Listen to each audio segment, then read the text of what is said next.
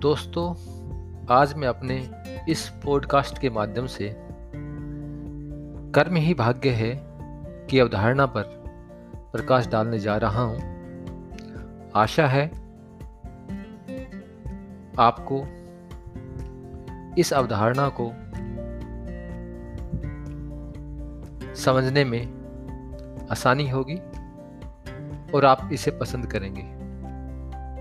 साथ ही यदि इस संदर्भ में आपके कोई सुझाव हैं तो आप उन्हें मुझसे ज़रूर साझा करें।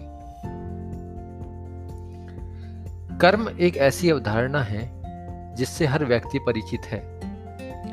प्रत्येक व्यक्ति अपने जीवन में अनेक प्रकार के कर्मों को संपादित करता है। मनुष्य के द्वारा किए जाने वाले अधिकतर कर्म मुख्य रूप से सुख प्राप्ति एवं इच्छाओं की पूर्ति आदि के संदर्भ में ही किए जाते हैं।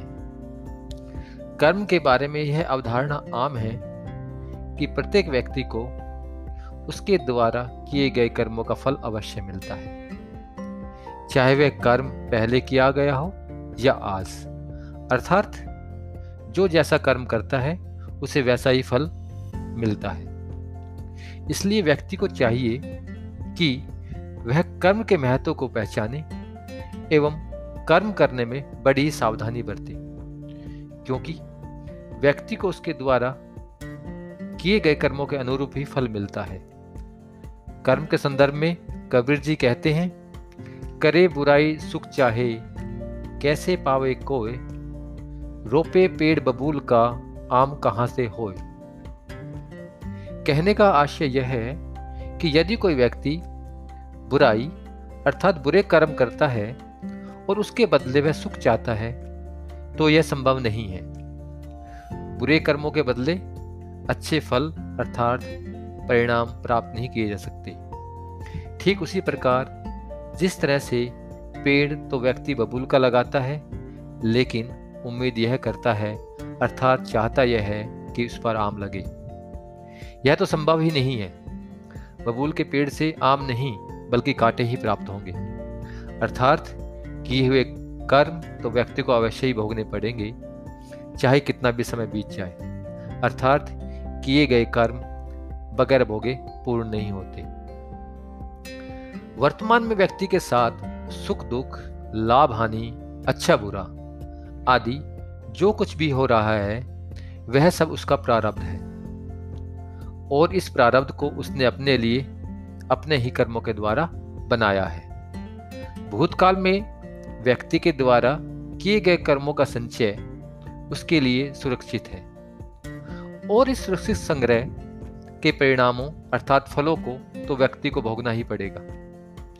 अगर इनके परिणाम नकारात्मक अर्थात बुरे आते हैं तो वे विलाप करने अथवा दुखी होने से दूर नहीं होंगे। अपितु दूर तो वे होंगे तब जब उनको भोगा जाएगा। अर्थात, इन कर्मों के प्रभाव को कम ज़रूर किया जा किया जा सकता है। प्रभाव करने का सबसे आसान तरीका है कि व्यक्ति द्वारा अपने बुरे कर्मों की लकीर के साथ साथ अच्छे कर्मों की उससे बड़ी एक लकीर खींच दी जाए। इसके अतिरिक्त कोई अन्य उपाय नज़र नहीं आता। जो भी दुख, अर्थात फल व्यक्ति झेल रहा है वह उससे उबरने का प्रयास करे तथा प्रसन्न रहे। यदि व्यक्ति अपने जीवन में अभाव, गरीबी एवं दुखों आदि को झेल रहा है तो इन सबसे मुक्त होने के लिए उसे अच्छे कर्म एवं जी तोड़ परिश्रम करना होगा। कुछ लोग ऐसी स्थिति में भाग्य के भरोसे बैठ जाते हैं। वो कुछ भी नहीं करते। लेकिन भाग्य आपको कभी यह नहीं कहता कि आप कर्म ना करें। यदि व्यक्ति के जीवन में अभाव एवं गरीबी है तो वह अभावों एवं गरीबी से लड़े और कोशिश करे कि वह उनसे मुक्ति पा सके तथा अपने जीवन में सभी सुख सुविधाओं को जुटा सके। लेकिन अगर वह सुख सुविधाओं को जुटा नहीं पाता तो वह दुखी एवं परेशान न हो, बल्कि प्रयत्न करे।